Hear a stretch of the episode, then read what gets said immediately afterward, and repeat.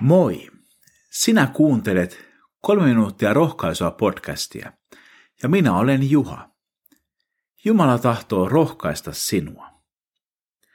Kuulemme Jumalan sanaa psalmista 140. Laulun johtajalle, Daavidin psalmi. Herra, varjele minua pahoilta ihmisiltä. Suojele väkivallan tekijöiltä.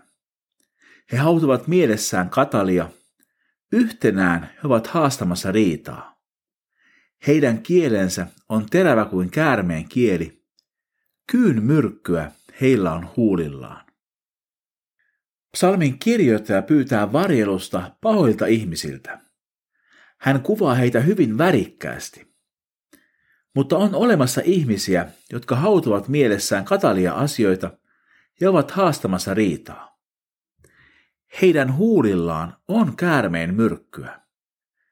Ensimmäisenä mielini tulevat vaikkapa koulukiusaajat.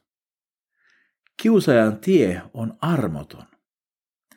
Tämä rukous voi olla vaikka sellaisen ihmisen rukous, joka on kokenut kiusaamista koulussa tai työpaikalla. Myöhemmin psalmi jatkuu. Minä luotan sinuun, Herra. Sinä olet minun Jumalani. Kuuntele, mitä sinulta pyydän. Herra, sinä olet väkevä auttajani. Sinun kätesi suojaa minua taistelussa. Jumalaan voi luottaa. Silloinkin, kun vaikeudet näyttävät ylivoimaisilta, saat kääntyä elävän Jumalan puoleen. Daavid oli kuningas ja hänen täytyi taistella paljon. Sodassakin hän turvautui Jumalan apuun. Psalmi päättyy sanoihin. Herra, sinä ajat köyhän asiaa.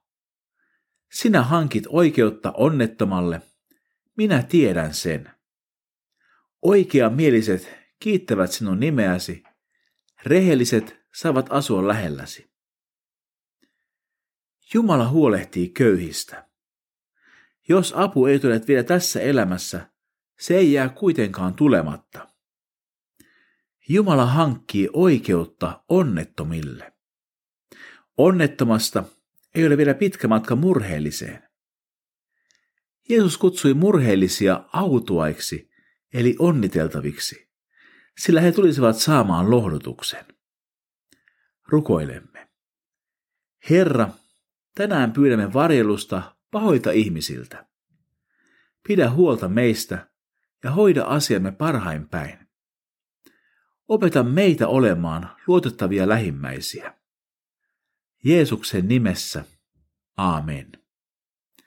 Siunattua päivää Jeesuksen kanssa.